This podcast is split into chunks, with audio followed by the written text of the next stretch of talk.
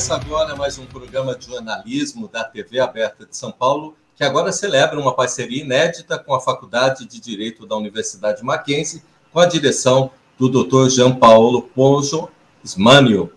Apresentaremos uma série de entrevistas com professores e professoras da Universidade Presbiteriana Mackenzie, responsáveis pelo grupo de pesquisa Pessoas Invisíveis, Prevenção e Combate ao Tráfico Interno e Internacional de Seres Humanos, que falarão sobre temas prementes sobre o tráfico interno e internacional de pessoas.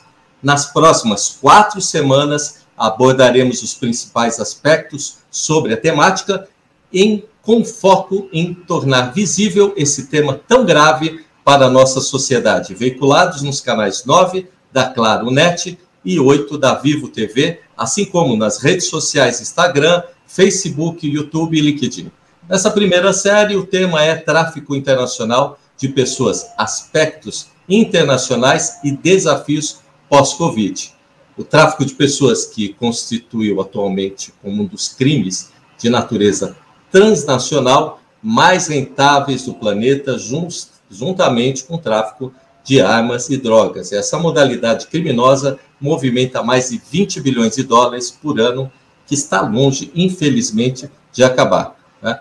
E a nossa convidada é a professora Ana Cláudia Rui Cardia Atashipaya. É assim, né, professora? Doutora, mestre em Direito Internacional pela PUC, professora e coordenadora adjunta da Faculdade de Direito da Universidade Presbiteriana Mackenzie e sócia do escritório Rui Cardia Atashman Associados. E aqui ao meu lado, né, o doutor Fernando, né? Eu estou na parte que ela é conselheira latino-americana de direitos humanos, Fernando, da empresas veicula, que vincula a Global Business e Human Rights. É, é extenso o, o currículo da, da, da, doutora. Eu vou passar agora para o Fernando e, e para a doutora, né, doutora? Tudo bem com a senhora? Boa tarde, Walter, tudo ótimo. Boa tarde, Fernando, tudo bem? Bom, Ana, obrigado por estar conosco nesse programa. E obrigado por poder trazer esse conhecimento bastante aprofundado que você tem, que é na sua linha de pesquisa sobre essa questão de tráfico de pessoas.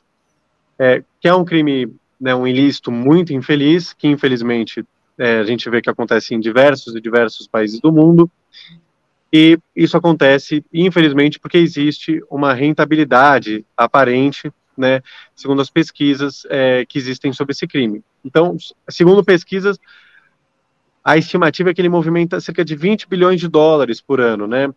O, o crime trans, transacional de tráfico de pessoas.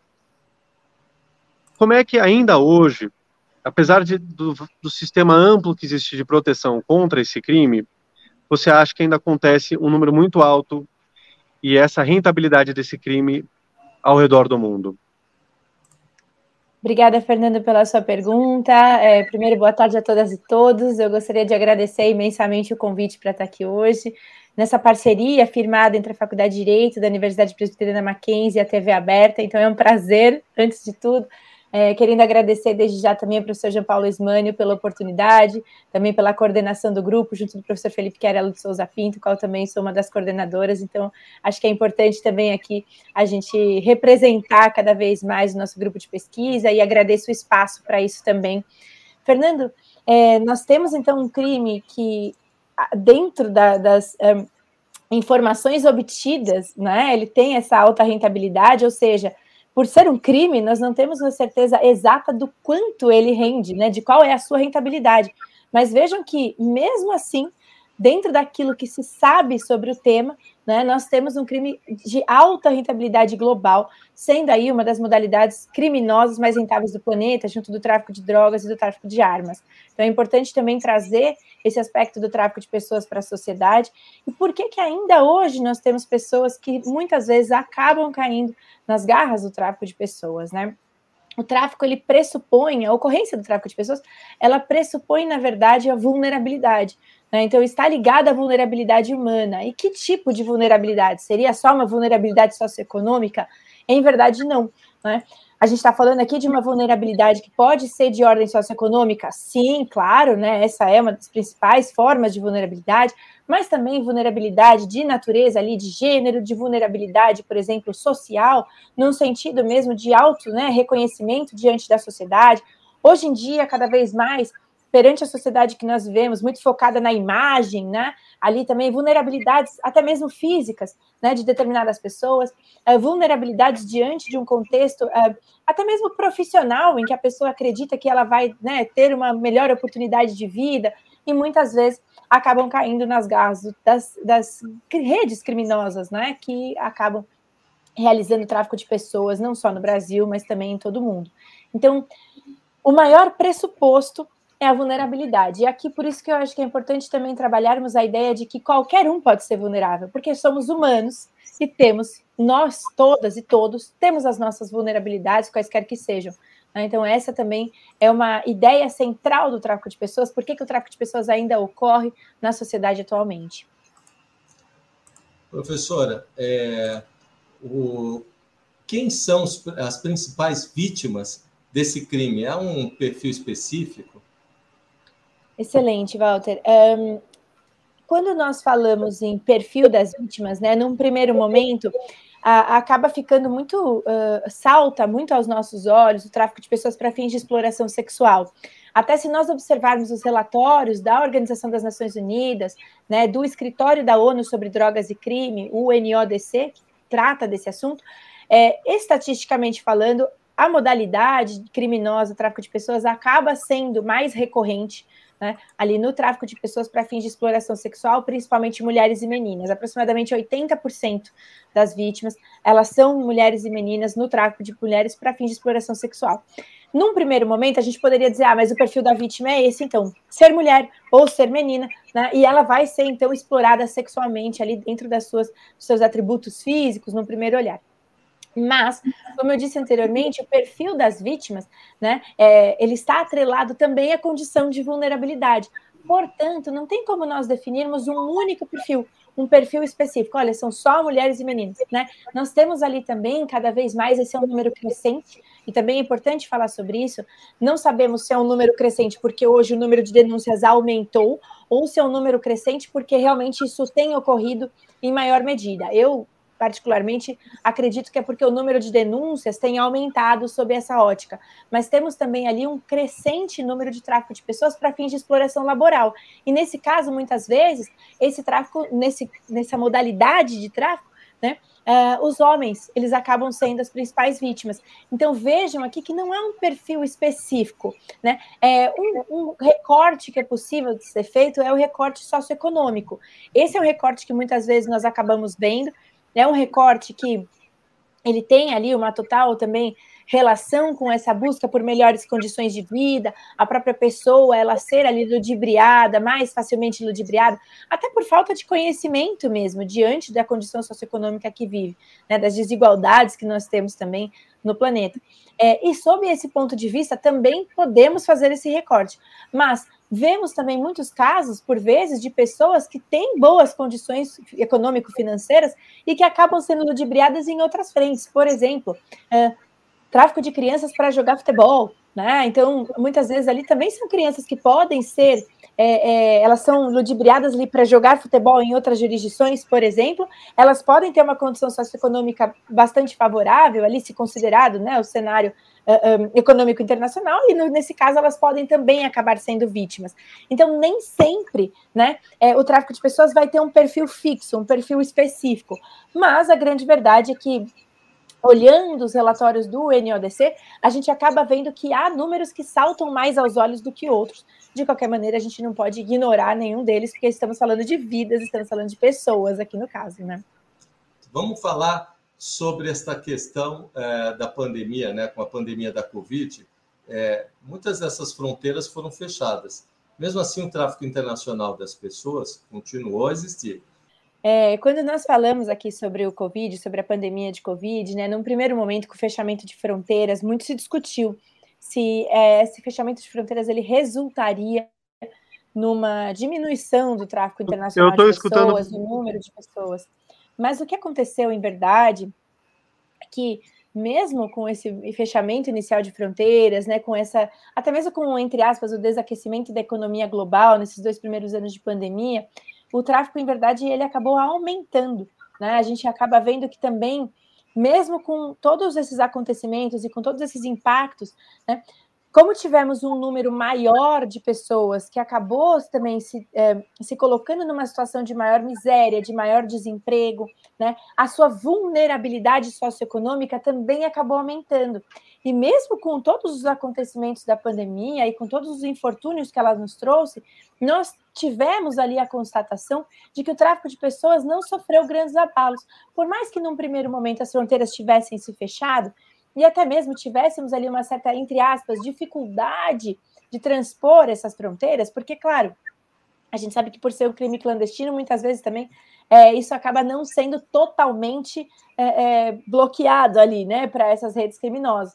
Mas por mais que no primeiro momento as, as, fronteiras tivessem se fechado, o tráfico de pessoas ele acabou, ele continuou existindo e ele acabou também, entre aspas, eu não diria que se reinventando, mas ele acabou também dentro das fronteiras dos estados crescendo em termos de, é, é, em termos de exploração, justamente por conta do aumento da vulnerabilidade socioeconômica das pessoas.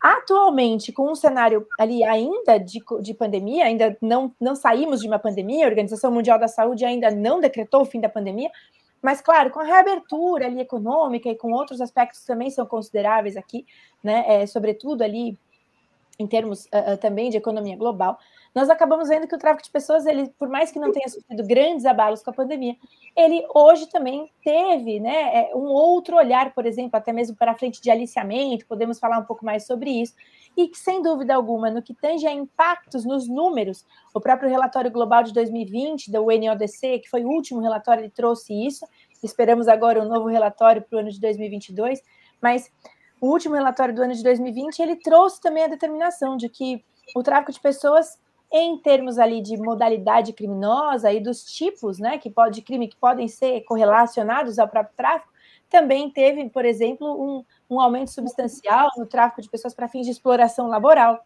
né? Aqui uma maior exploração em função da desigualdade, em função do desemprego, né? Mas ainda também mantendo as suas estatísticas e mantendo os números de denúncias.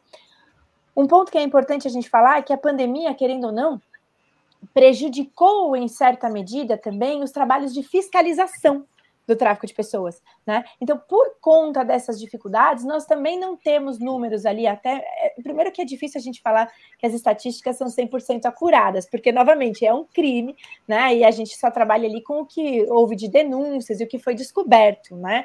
Mas dentro das estatísticas, a gente viu também que houve um certo problema no que tange a própria uh, ao, ao próprio, é, para próprio se encontrar ali, né, se denunciar essas modalidades criminosas, ou mesmo de se encontrar as vítimas, né, numa perspectiva de fiscalização.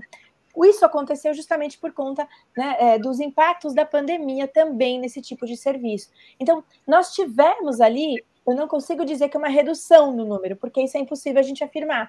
Mas tivemos ali alguns problemas momentâneos de fiscalização, um, e tivemos dois, aqui o que é mais importante a gente falar, né? Um aumento da vulnerabilidade humana, que também acaba, querendo ou não, impactando no tráfico de pessoas, independentemente do fechamento ou não de fronteiras. Né? Isso é curioso a gente notar, porque quando a gente fala do tráfico transnacional de pessoas, a gente pressupõe claramente a existência de fronteiras permeáveis, todo um trânsito global. Né? Mas, querendo ou não, apesar de uma situação em que essas fronteiras elas tenham sido ali um pouco, no caso, né, ali mais eh, se tornado um pouco mais restritas, ou que a movimentação humana tenha se ficado ali mais restrita nesse primeiro momento, isso não trouxe grandes impactos uhum. para aí, as redes criminosas no tráfico de pessoas. Vamos ver agora se o, agora a, a, a, o Fernando está mais constante, né? Tá, agora vamos estar tá escutando, Fernando. Ele, ele comentou agora, você deve ter escutado sobre essa questão da Covid e o tráfico, né? Ficaram implícitas, são dois anos assim. E eu queria agora passar para você fazer a, a, próxima questão. Eu queria perguntar que, que me ocorreu meio, na, na exposição da professora Ana. Eu achei muito interessante a caracterização da, do, não do perfil, não sei se a palavra certa é perfil, da vítima, como sendo é, uma pessoa que vem de uma situação de vulnerabilidade. Eu achei muito inteligente, ao invés da gente dizer que existe um perfil de gênero, um, é, embora tenha, é, é a gente não tenha talvez números para traçar isso, talvez a professora Ana tenha, é, e, e, o que eu queria perguntar é, dentro da, da, da América do Sul, América Central, é, como é que a, a, professora vê essa vulnerabilidade versus a situação é, socioeconômica dos países, seja de fronteira, seja dos países da América Central? E se existe uma diferença desse fluxo, infelizmente, de tráfico na América Central para a América do Sul ou da América do Sul para a América do Norte, como, é, se ela poderia a falar um pouco sobre isso, que acho que isso seria muito interessante é, e eu tenho certeza que ela tem pleno conhecimento disso, do, da ponta da cabeça dela. Se ela puder falar isso um pouco, acho bastante interessante. Claro. Claro, Fernando, obrigada pela sua pergunta, excelente colocação, inclusive, né?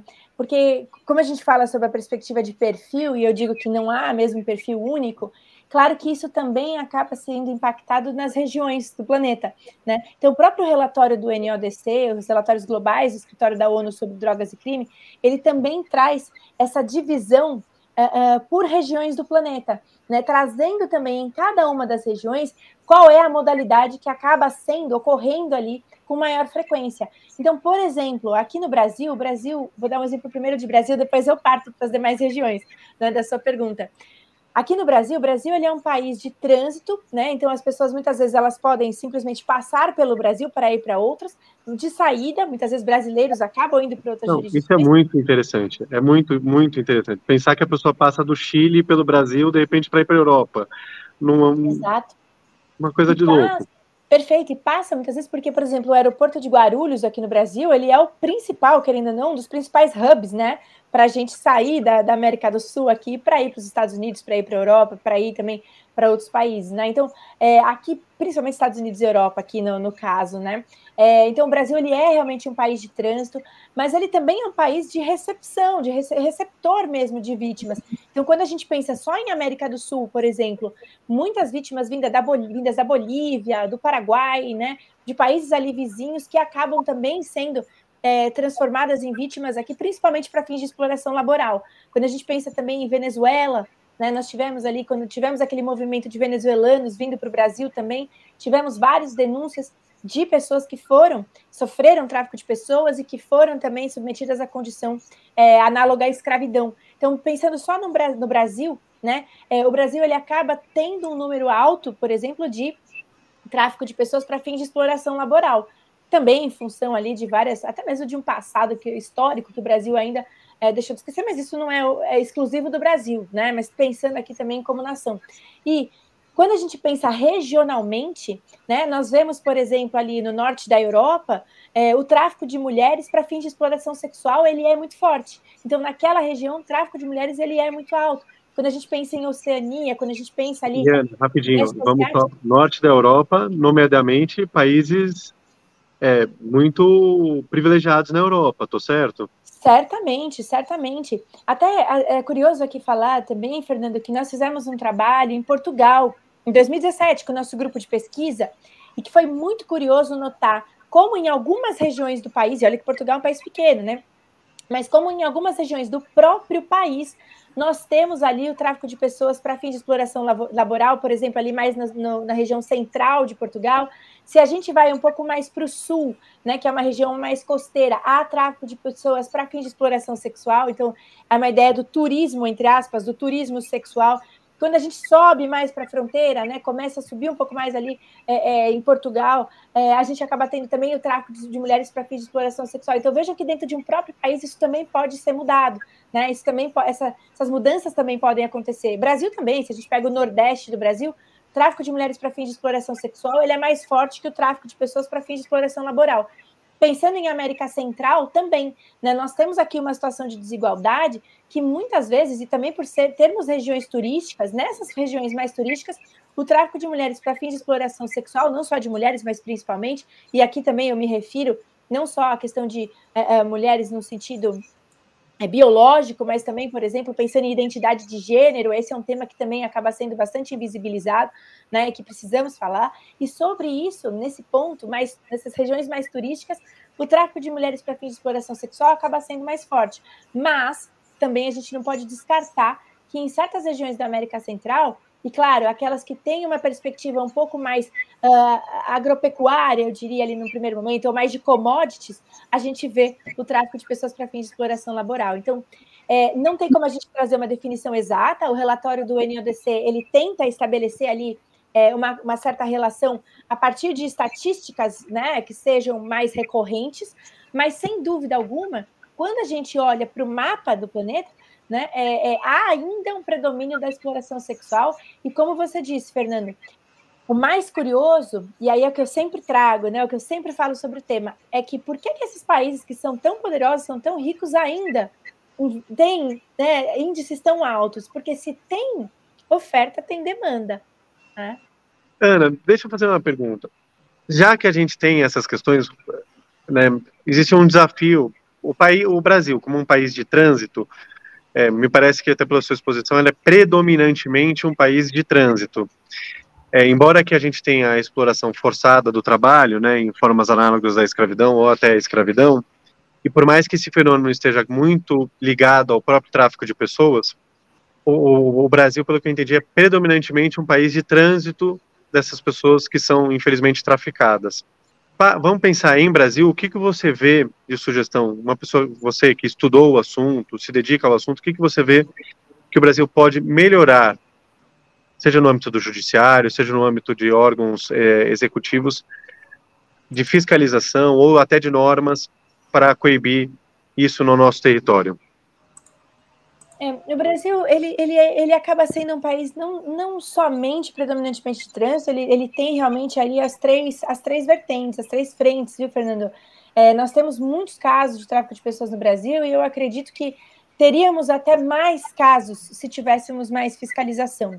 Os órgãos fiscalizadores, eles fazem um trabalho é, de excelência dentro das suas possibilidades. Então, muito provavelmente, no primeiro momento, um maior investimento mesmo em equipes de fiscalização e do reforço né, dessas equipes.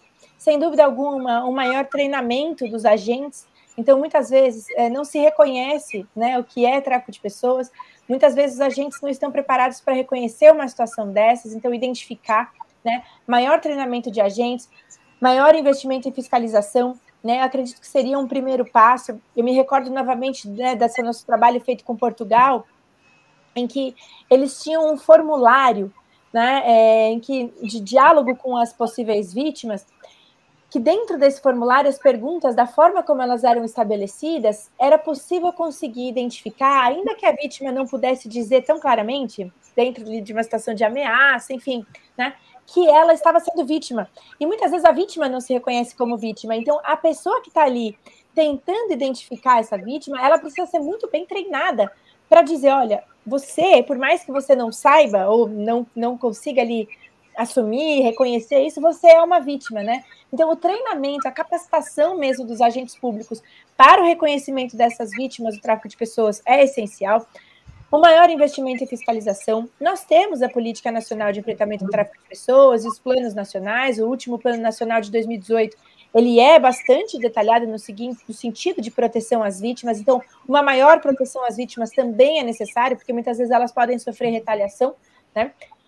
E um ponto que eu acredito ser essencial é, que o Brasil precisa se desenvolver mais sim nesse aspecto é o maior diálogo, uma maior correlação entre os órgãos né? Não num sentido uh, ali das pessoas que trabalham para esses órgãos, porque quando nós vemos o enfrentamento ao tráfico de pessoas no Brasil, ele é um tanto personalizado.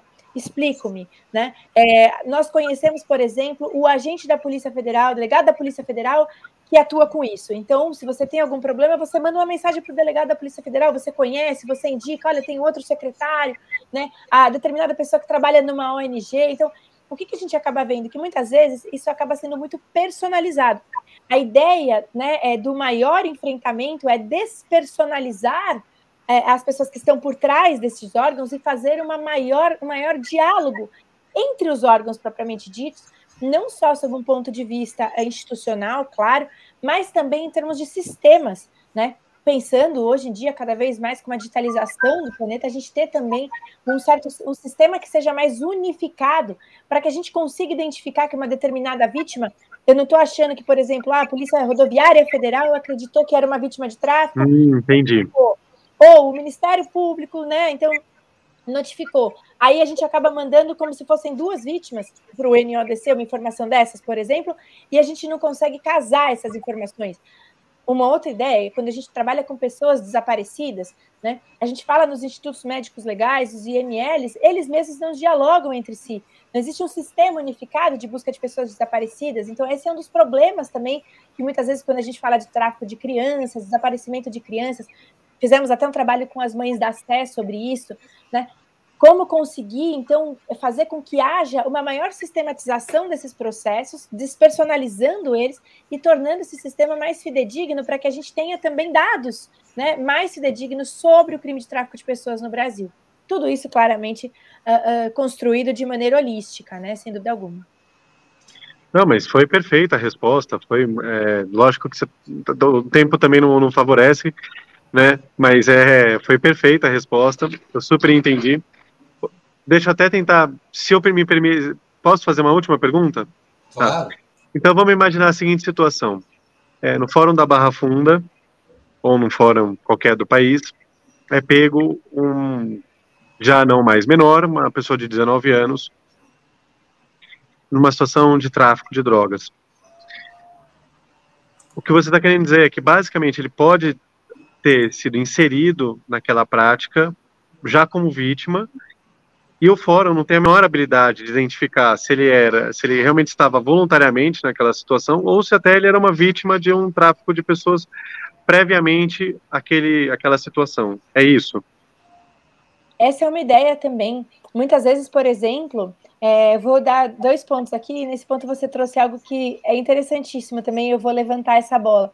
É, quando nós falamos, por exemplo, de uma pessoa que aqui é, é um ponto que eu acho que é importante falar o protocolo de Palermo, que é o tratado né, é, que traz essas definições sobre tráfico de pessoas, o qual o Brasil também é parte, ele não faz essa correlação de tráfico de pessoas e tráfico de drogas. Então, esse é um problema, porque muitas vezes nós temos as mulas do tráfico de drogas que já foram vítimas do tráfico de pessoas. Temos artigos publicados sobre isso também. Recentemente escrevi um artigo sobre isso com uma outra pesquisadora, a Isabela Zonato. E nós uh, uh, vimos que esse é um problema grande para conseguir documentar também o tráfico de pessoas nesse caso, essa correlação entre tráfico de pessoas e tráfico de drogas. Somado a isso, Fernando, há até mesmo no momento anterior, né, ali, por exemplo, a fiscalização chega ali numa certa fazenda, por exemplo, e acaba vendo que as pessoas estão trabalhando em condição análoga à escravidão. E algumas pessoas simplesmente não acreditam que elas sejam vítimas desse crime, porque para elas, elas estão simplesmente trabalhando ali em alguma condição que, tudo bem, é difícil, mas elas estão sobrevivendo, né? Então, essa identificação, muitas vezes, ela pode ser difícil, tanto sob o ponto de vista, como você disse, de correlação com outros crimes, e entender que o crime de tráfico de pessoas ele é um pressuposto, né, um ponto um, e um ponto dois, né, aqui também ela pode acontecer mesmo quando a própria vítima não se identifica como tal. E aí esse é o papel das autoridades de também saber reconhecer esse momento em que elas são consideradas vítimas. Então, é, é, são algumas é. problemáticas ali que também se estão correlacionadas. É, se deixar, eu vou te perguntar por umas duas horas, então eu vou passar a palavra para o Walter. Se deixar, eu, eu, fico duas horas aqui falando. É, também. É, a gente quer esclarecer que a, essa temática toda vai ter semana que vem. A professora é, são em, é, vai ser em meia hora com vários professores. Mas, Fernando, tem uma coisa bem interessante para encerrar aqui, antes de anunciar a próxima, a próxima, a próxima convidada. É o seguinte, professora, a senhora colocou é, essa questão da, da, das vítimas não se aperceberem que estão sendo é, vítimas de tráfego. Né? Pode ser, pelo, a gente vê a questão da mulher que vai no outro país trabalhar para uma agência, no fim cai na mão das pessoas. O trabalho que é escravo, que a gente vê muito aqui nas, na, com o pessoal do Peru, tal, costurando aqui na, na, no centro de São Paulo. Tal. Existe para esta, esta vítima, vou, é a última pergunta, é, é, um trabalho de conscientização. E outra, a situação da família. Veja bem, é, quando cai um avião, às vezes não achar o corpo da pessoa implica num monte de situação da família não entender a passagem, o fim daquela etapa para essa pessoa. No tráfico, às vezes, as pessoas também desaparecem, ou a maioria desaparece. Então, como é que a gente pode, professora, é, é esclarecer a família e conscientizar nesse trabalho que a senhora tem feito, a sociedade e a própria família que está ah, desamparada uh, desse tipo de trabalho social. Perfeito. Walter, essa é uma excelente pergunta. Você sabe que muitas vezes, em alguns casos, sobretudo de, de tráfico é, de pessoas para fins de exploração sexual, por exemplo, quando a vítima ela volta para o seio familiar, os familiares muitas vezes acabam repelindo também essa pessoa, né? É, rejeitando ali como se essa pessoa realmente tivesse é, feito algo que fosse é, condenável aos olhos da sociedade. Né? Então, também essa conscientização da família para o status de vítima, ela é essencial. Essa é uma preocupação que a gente precisa começar a ter cada vez mais. Né? Esse é um trabalho também que o terceiro setor acaba fazendo, em maior medida, sobretudo.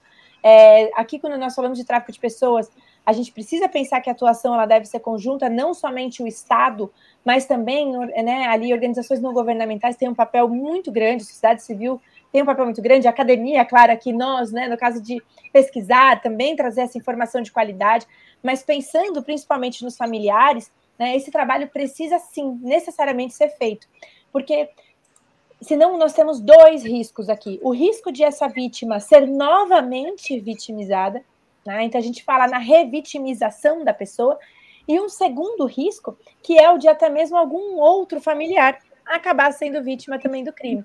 Então, sim, é, concordo aqui com você com a sua fala, e nós precisamos, sim, cada vez mais também pensar em trabalhos quando, na frente de proteção à vítima, né, também trazer trabalhos que estejam relacionados àquelas pessoas com, né, com quem a vítima convive, no seu seio familiar, até mesmo pensando numa ressocialização, porque querendo ou não, essa pessoa ela vai ter para né, essa marca ali na sua, na sua história de vida, mas isso não, não a define, né, não deve ao menos defini-la, claramente. Doutor Fernando, queria é, agradecer, né? E depois deixo para a doutora fechar, é, a sua participação, doutora Ana Cláudia, e agradecer ao doutor João Paulo Ismânio, né? E ao doutor Fernando, que está aqui nessa série com a TV aberta, né, Fernando? Que a gente vai poder ali participar ali de vários temas. E a semana que vem a gente vai ter aqui a participação da doutora Elisane, né? Que ela vai, o tema dela é o tráfico internacional de pessoas e a mobilidade humana. Doutor, agradeço. Doutor Fernando, queria que o senhor se despedisse para a gente voltar na próxima semana na, às 5h30 da tarde, às 17h30. Bom, é, vou agradecer também ao Walter, é, um grande amigo meu, que me iniciou nessas entrevistas. Quero agradecer ao professor Ismânio, também por ter sido o criador de, desse conceito de ideia de divulgação de pesquisa jurídica. E eu quero agradecer muito a doutora, é, a professora Ana, desculpe chamar de doutora, não sei se ela gosta desse tratamento ou não, então a professora Ana, é, por ter realmente ajudado bastante a gente, por ter trazido informações muito relevantes. Pode até parecer um tema indigesto, eu até comentei com um amigo meu, eu vou falar sobre tráfico de pessoas, pô, não tem um tema mais leve? É, mas é um tema de extrema importância para a nossa sociedade por toda a exposição da professora Ana. Então, agradeço demais a participação dela e fico muito ansioso para a continuidade da nossa série. E agradeço a quem nos ouviu também. Professora, a senhora que como coordenadora está é, tá aqui convidada a retornar. Agora são quatro programas, né? Semana que vem é, a doutora vai. A gente tem mais quatro temas, né? Quatro mulheres inteligentes, tem um homem também na parada, né? mas vamos estar presente na, na quinta-feira, às 17h30. Queria agradecer a senhora e convidá-la para retornar. Vai ser um prazer. Eu espero que essa parceria seja muito frutífera. Agradeço mais uma vez o Walter pelo convite, agradeço o Fernando por estar aqui conosco também, a TV aberta por nos acolher, por nos dar esse espaço de fala. Agradeço imensamente ao professor Jean Paulo Ismânio, que é o idealizador dessa parceria do Mackenzie com a TV aberta também nosso diretor e coordenador do nosso grupo, né? E deixa aqui o grupo Pessoas Invisíveis também à disposição de todas e todos que nos assistiram, para que nós possamos também desenvolver mais pesquisas, para que nós possamos também ali fazer um trabalho para a sociedade. Como o professor Felipe Chiarello de Souza Pinto nos diz, né, que ele é o pró-reitor também de pesquisa e pós-graduação do Mackenzie, é também um dos idealizadores do nosso grupo, um dos coordenadores, né, ele diz que se nós, com o nosso trabalho na sala de aula, salvarmos uma vida, que seja, a gente já está fazendo a grande diferença. Então, hoje na televisão, eu tenho certeza absoluta de que nós vamos salvar ainda mais vidas com conhecimento. Que assim seja. E eu fico também à disposição para outros programas, para outras iniciativas. Muito obrigada. Obrigado. Obrigado. Doutor. Obrigado, doutor Fernando. E a você que participou aqui na, ao vivo pela TV aberta e pelas redes sociais. Até a próxima semana, às 17h30. Um abraço, até logo. Um abraço, até mais. Tchau, tchau, tchau.